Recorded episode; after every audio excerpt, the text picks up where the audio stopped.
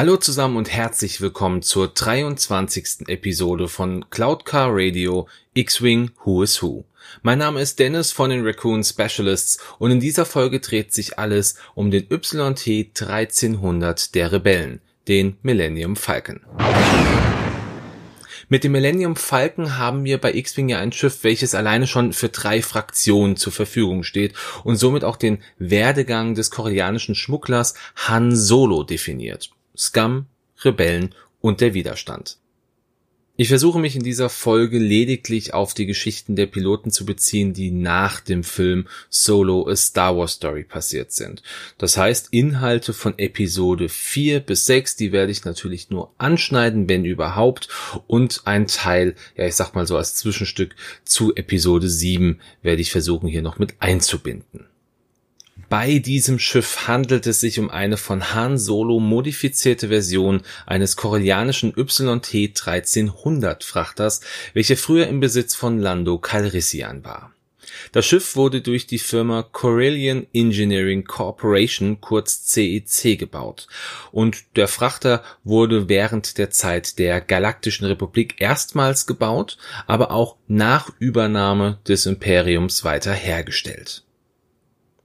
Der YT 1300, der hatte verschiedene Bauformen mit den Namen YT 1300F, YT 1300P und YT 1300FP, wobei sich unser bekanntes Modell als Y 1300F ausweist und es circa 85 Jahre vor der Schlacht von Yavin gebaut wurde. Diese Schiffsklasse war schon immer als Frachter von schweren Transportgütern gebaut worden und bat entsprechend auch nur einen minimalen Platz an Lebensraum. Die Rahmen des Schiffs, die wurden von Haus aus verstärkt, einfach aus dem Grund, weil dieses Schiff noch schwerere Lasten als andere Modelle tragen sollte. Jetzt ließ sich natürlich noch sehr, sehr viel mehr über das Schiff prinzipiell erzählen. Also man könnte natürlich sagen, ja, nachdem Hahn es von Lando gewonnen hat bei dem Sabak-Spiel, ähm, hat er das Schiff nach eigenem Wunsch oder nach seinen eigenen Wünschen umgebaut und verbessert. Wir könnten jetzt auch noch ein bisschen über die Waffen reden oder auch über die Geschwindigkeit des Schiffes und alles Mögliche. Aber darum soll es ja gar nicht so explizit gehen. An dieser Stelle kommen wir jetzt zu den einzelnen Piloten des YT 1300s und wir beginnen ganz klein mit dem Schmuggler aus dem Outer Rim. Schmuggler, das sind Personen, die sich mit dem Liefern von geheimen, verbotenen und allen sonst nicht so ganz legalen Gegenständen beschäftigen. Sie verdienten ihre Credits, indem sie über geheime Schmugglerrouten in Planetensysteme eindrangen und dort ihre Schmuggelware abzuliefern. Diese wurde aber in der Regel auch als höchst illegal eingestuft. Das konnten zum Beispiel Drogen sein wie Spice oder natürlich auch Waffen. Aber auch wenn die Nahrungsmittel knapp waren, konnten Schmuggler richtig gut Geld verdienen. Ab und an wurden auch mal Personen geschmuggelt, wie zum Beispiel im Fall von Luke und Obi-Wan. Dies war aber zu gefährlich, da es nicht selten vorkam, dass das Imperium einem auf die Schliche kam und das Schmuggelgut aus dem Schiff geworfen werden musste. Und das ist natürlich bei einer Person doch immer sehr, sehr viel schwerer als bei Drogen oder Waffen. Gerade aus dem Outer Rim wurde viel in den inneren Kern der Galaxis geschmuggelt, da die Abnahme für die verschiedensten Güter wie beispielsweise Drogen hier extrem gut lief und die eigentliche Herstellung im Outer Rim so gut wie gar nicht überwacht wurde. Wurde ein Schmuggler beim Schmuggeln erwischt, dann war er im Grunde zum Tode verurteilt, es sei denn, es konnte keine Schuld nachgewiesen werden, zum Beispiel wenn er die Ware nicht mehr an Bord hatte.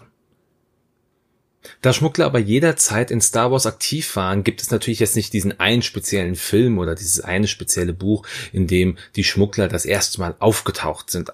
Außer wir nehmen jetzt einfach mal Han Solo als Beispiel in Episode 4 eine neue Hoffnung. Das wäre natürlich der erste große und nennenswerte Schmuggler im gesamten Star Wars Kanon.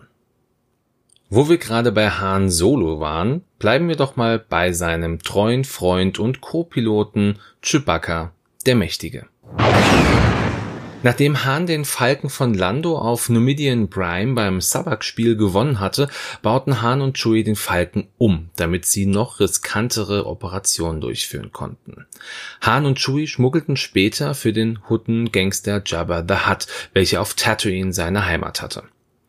Bei einer Tour wurden beide vom Imperium mit einer Blockade überrascht und gestoppt und mussten sich schnell entscheiden, ob sie das Schmuggelgut von Bord warfen oder sich dem Imperium ergaben. Wie wir alle wissen, haben Chewie und Han die Ladung über Bord geworfen, mussten dann aber auf einem Planeten notlanden, da der Falke durch TIE Fighter Beschuss Schaden abbekommen hatte. Nach einer Reihe von Verkettungen setzte dann ein Gangsterboss namens Nodo ein Kopfgeld auf Han und Chewie aus. Dieses Kopfgeld rief die Kopfgeldjäger Sukkus und Forlom auf den Plan. Sukkus schaffte es, Han gefangen zu nehmen und auf die Misthunter oder Nebeljäger im Deutschen zu bringen. Es kam dann zum Kampf zwischen Chewie und Sukkus, welchen Chewie für sich entscheiden konnte und somit Han rettete. Die Geschichte und deren weiteren Folgen, die kann man in den Comics Star Wars Adventures nachlesen und hier speziell in der Reihe Powered Down von 2018. Nach dem Ende von Episode 6, in dem das Imperium vernichtend geschlagen wurde, zog es Chewie zurück auf seinen Heimatplaneten Kashyyyk, wo er zusammen mit Han die letzten imperialen Streitmächte rund um Großmorph Lawson Tollruck vertrieb. Danach lebte Chewie wieder auf Kashyyyk und knüpfte auch erneut Kontakt zu seiner Familie. Er verlor auch nie den Kontakt zu Han, der mittlerweile ein Geschäftsführer seiner kleinen eigenen Reederei war. Zu einem späteren Zeitpunkt bat Han Chewie um Hilfe, da dieser dann doch wieder mit dem Schmuggeln begann und Chewie beschloss sich, ihm anzuschließen. Die Geschichte wird unter anderem im Roman Lebensschuld von 2017 aufgegriffen.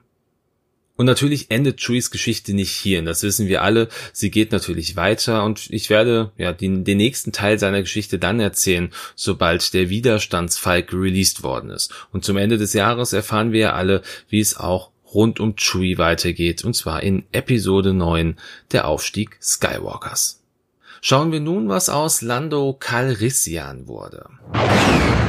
Circa fünf Jahre nach der Schlacht von Yavin wollte Lando sich ein Stück Land des Planeten Lothal kaufen. Er kam über den Sklavenhändler Asmurrigan an den devorianischen Syndikatsboss Vizago ran, der als Unterweltboss von Lothal galt. Auf dem Planeten wollte Lando heimlich die Mineralien abbauen, was aber durch das Imperium verboten war. In dieser Zeit lernte er Sepp Aurelius kennen, gegen den er Sabak spielte und gewann. Sepp verspielte hierbei Chopper und Lando lernte daraufhin die restliche Crew der Ghost kennen, mit der er dann auf ein Abenteuer ging, nur um diese mehr oder minder für seine eigenen Zwecke zu nutzen. Die Geschichte und deren Ausgang, die erfährt man in der Serie Star Wars Rebels. Zu einem späteren Zeitpunkt wurde Lando mit einem vorgehaltenen Plaster dazu gezwungen, eine imperiale Yacht namens Imperialis zu stehlen. Was Lando aber nicht wusste, war die Tatsache, dass diese Yacht dem Imperator höchstpersönlich gehörte. Nachdem der Diebstahl erfolgreich durchgeführt wurde, wurde die Kopfgeldjägerin Shanath Cha auf den Raumschiffdieb angesetzt. Da Char und Lando sich aber kannten, beschloss Char, dass sie Lando nicht an den Imperator ausliefern wird, sondern das Schiff zu zerstören und somit alle Hinweise mit ihm. Das alles, das kann man im Comic Lando von 2016 nachlesen. Ja, und danach begann Lando seine Karriere als Administrator der Wolkenstadt auf Bespin. Und natürlich geriet er an diesen Posten auch nur durch einen Schwindel. Dann folgen die Ereignisse von Episode 5 und 6. Nach Episode 6 blieb Lando weiter im Dienst der Republik und wurde von Shriv kontaktiert, der mit Aiden Versio und Del Meco zwei Mitglieder der imperialen Inferno-Staffel in Gewahrsam genommen hatte. Beide wollten zur neuen Republik überlaufen und sie informierten Lando über die Operation Asche, einem Plan des Imperators, mit dem man zahlreiche Welten durch einen klimaverändernden Satelliten zerstören konnte. Lando und Shriv, die gingen diesen Informationen natürlich nach und mussten feststellen, dass diese sich bewahrheiteten. Dieser Teil von Landos Geschichte ist ein Bestandteil der Singleplayer-Kampagne von Battlefront 2 von 2017. Und auch wie seine Geschichte weitergeht, das werden wir natürlich auch im Dezember in Episode 9 erfahren. Und zu guter Letzt kommen wir zu dem Piloten, der dieses Schiff quasi bekannt gemacht hat. Es ist natürlich Han Solo. Nachdem Han den Falken von Lando gewonnen hatte, wurde dieser zum wohl wertvollsten Besitz von Han. Mit dem Schiff und dem erstarkten Selbstvertrauen begann er viel gefährlichere und riskantere Operationen für Gangsterbosse zu übernehmen. Relativ früh in ihrer Schmugglerkarriere begegneten Han und Chewie dem jetzt mittlerweile im Kanon voll aufgenommenen Dash Render. Das kann man im Buch Solo A Star Wars Story Tales from Vandor von 2018 nachlesen.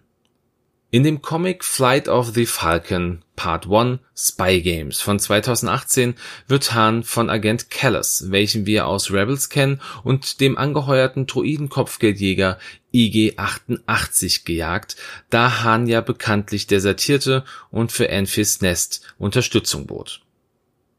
Han und Chewie konnten ihren Jägern entkommen, nur um beim nächsten Auftrag gerade wieder mit dem Imperium in Konflikt zu geraten aber Hans Glückssträhne hielt weiter an und er konnte auch hier wieder entkommen. Weit später, als es der Film Solo vermuten ließ, kam Han und Chewie in den Dienst von Jabba the Hutt, für den beide viele Jahre arbeiteten und schmuggelten. Jabba gefiel die Art von Han und er engagierte ihn immer und immer wieder, bis er zu Jabbas besten Schmuggler wurde. Doch dann kam es zu dem Moment, in dem Hans Glückssträhne abriss. Er musste eine Ladung von Jabba über Bord werfen, da ihn sonst eine imperiale Blockade erwischt hätte. Diese verfolgten ihn mit TIE Fightern und beschädigten den Falken so sehr, dass er notlanden musste, um die Reparaturen zu machen. Hierbei wurden Han und Chewie von Forlom und Sukkus aufgespürt. Die Kopfgeldjäger hatten von einem Kopfgeld erfahren und dachten, dass es leichte Beute wäre. Ohne Chewie an Hans Seite wäre dies auch sicher so gewesen. Kurz darauf beginnen die Ereignisse von Episode 4, 5 und 6. Nach der Siegesfeier auf Endor von Episode 6 beschloss Leia, Han, Chewie und R2 in das Lager von General Syndulla zu schicken, damit sie Nahrung für die Evox holten, da diese anfingen, die Sturmtruppen zu Mahlzeiten verarbeiten zu wollen. Hier traf dann Han das erste Mal auf Hera Syndulla und dies wird in der Miniserie Star Wars Forces of Destiny von 2018 gezeigt. Zur Zeit der neuen Republik und einige Monate nach der Schlacht von Endor befand sich Han in Maskanatas Schloss auf Tagodana, um dort einen Informanten zu finden, der entscheidende Informationen hatte für die endgültige Befreiung von Kashyyyk. Han und der Informant wurden in letzter Sekunde von der Inferno-Staffel rund um Aiden Versio gerettet. Und auch das ist ein Bestandteil von Battlefront 2. Da Han aber zwischenzeitlich vom Posten des Generals zurückgetreten war, konnte er bei der Befreiung von Kashyyyk keine Unterstützung durch die neue Republik erwarten, da man ihn ganz weit unten auf der Prioritätenliste angesetzt hatte. Und selbst Leia konnte mit ihrem Einfluss nicht weiterhelfen. Sie wandte sich in ihrer Not an Nora Wexley, welche aus Respekt gegenüber Leia aus der Flotte der Republik austrat, nur um Han zu helfen. Und auch das kann man im Buch Lebensschuld nachlesen. Nach der Befreiung von Kashyyyk bestand Han darauf, dass Chewie bei seiner Familie bleibt. Er selber wurde ein Geschäftsführer seiner eigenen kleinen Reederei und bereitete sich mit Leia auf die Geburt ihres Sohnes Ben vor. Und wie diese Geschichte weitergeht, auch hier schauen wir dann nochmal rein, nachdem der Resistance Falke released worden ist. Ja, und somit haben wir mal wieder ein Schiff fertig. Und diese Folge war auch so ein bisschen, anders als die anderen. Alleine, weil es hier halt einfach Charaktere sind, die so unglaublich bekannt sind und auch so viel mehr Abenteuer erlebt haben, als ich hier wirklich hätte auflisten können. Also es gibt noch viel, viel mehr, was da passiert ist. Und das war nur so ein kleiner Bruchteil des Ganzen. Aber ich denke, ich habe da schon doch einen ganz guten Überblick geben können. So, Wenn ich mir jetzt so die Schiffe dieser Welle anschaue, dann wird es echt schwer, noch eine richtige Folge wie diese zu machen, da viele Schiffe keine Piloten mit einer klassischen Hintergrundstory haben. Ich habe mir daher überlegt, dass ich eine Folge bringe, indem ich die namhaften Piloten mit Story in eine große Folge zusammenfasse. Das heißt also kein einzelnes Schiff, sondern viele Schiffe in einer Folge. Mal schauen, aber ich sag mal gerade beim Special Forces TIE oder auch beim Silencer, da gibt es einfach viele limitierte, aber wenig ich sage jetzt mal in Anführungsstrichen, namenhafte Piloten. Ja, das heißt also, die haben in der Regel keine Geschichte. Ich schaue mir das mal an, wie ich das hinbekomme. Ihr werdet es hören.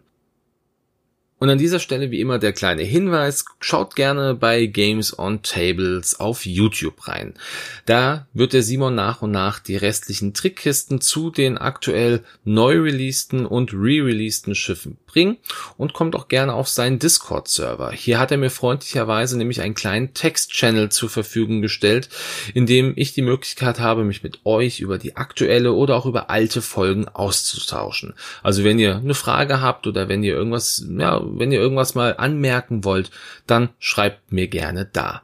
Natürlich freue ich mich aber auch, wenn ihr uns auf Facebook einen Kommentar da lasst. Also auch hier habt ihr immer die Möglichkeit, mir zu schreiben, auch gerne per Privatnachricht, wenn ihr das möchtet. Also da könnt ihr das machen, wie ihr wollt.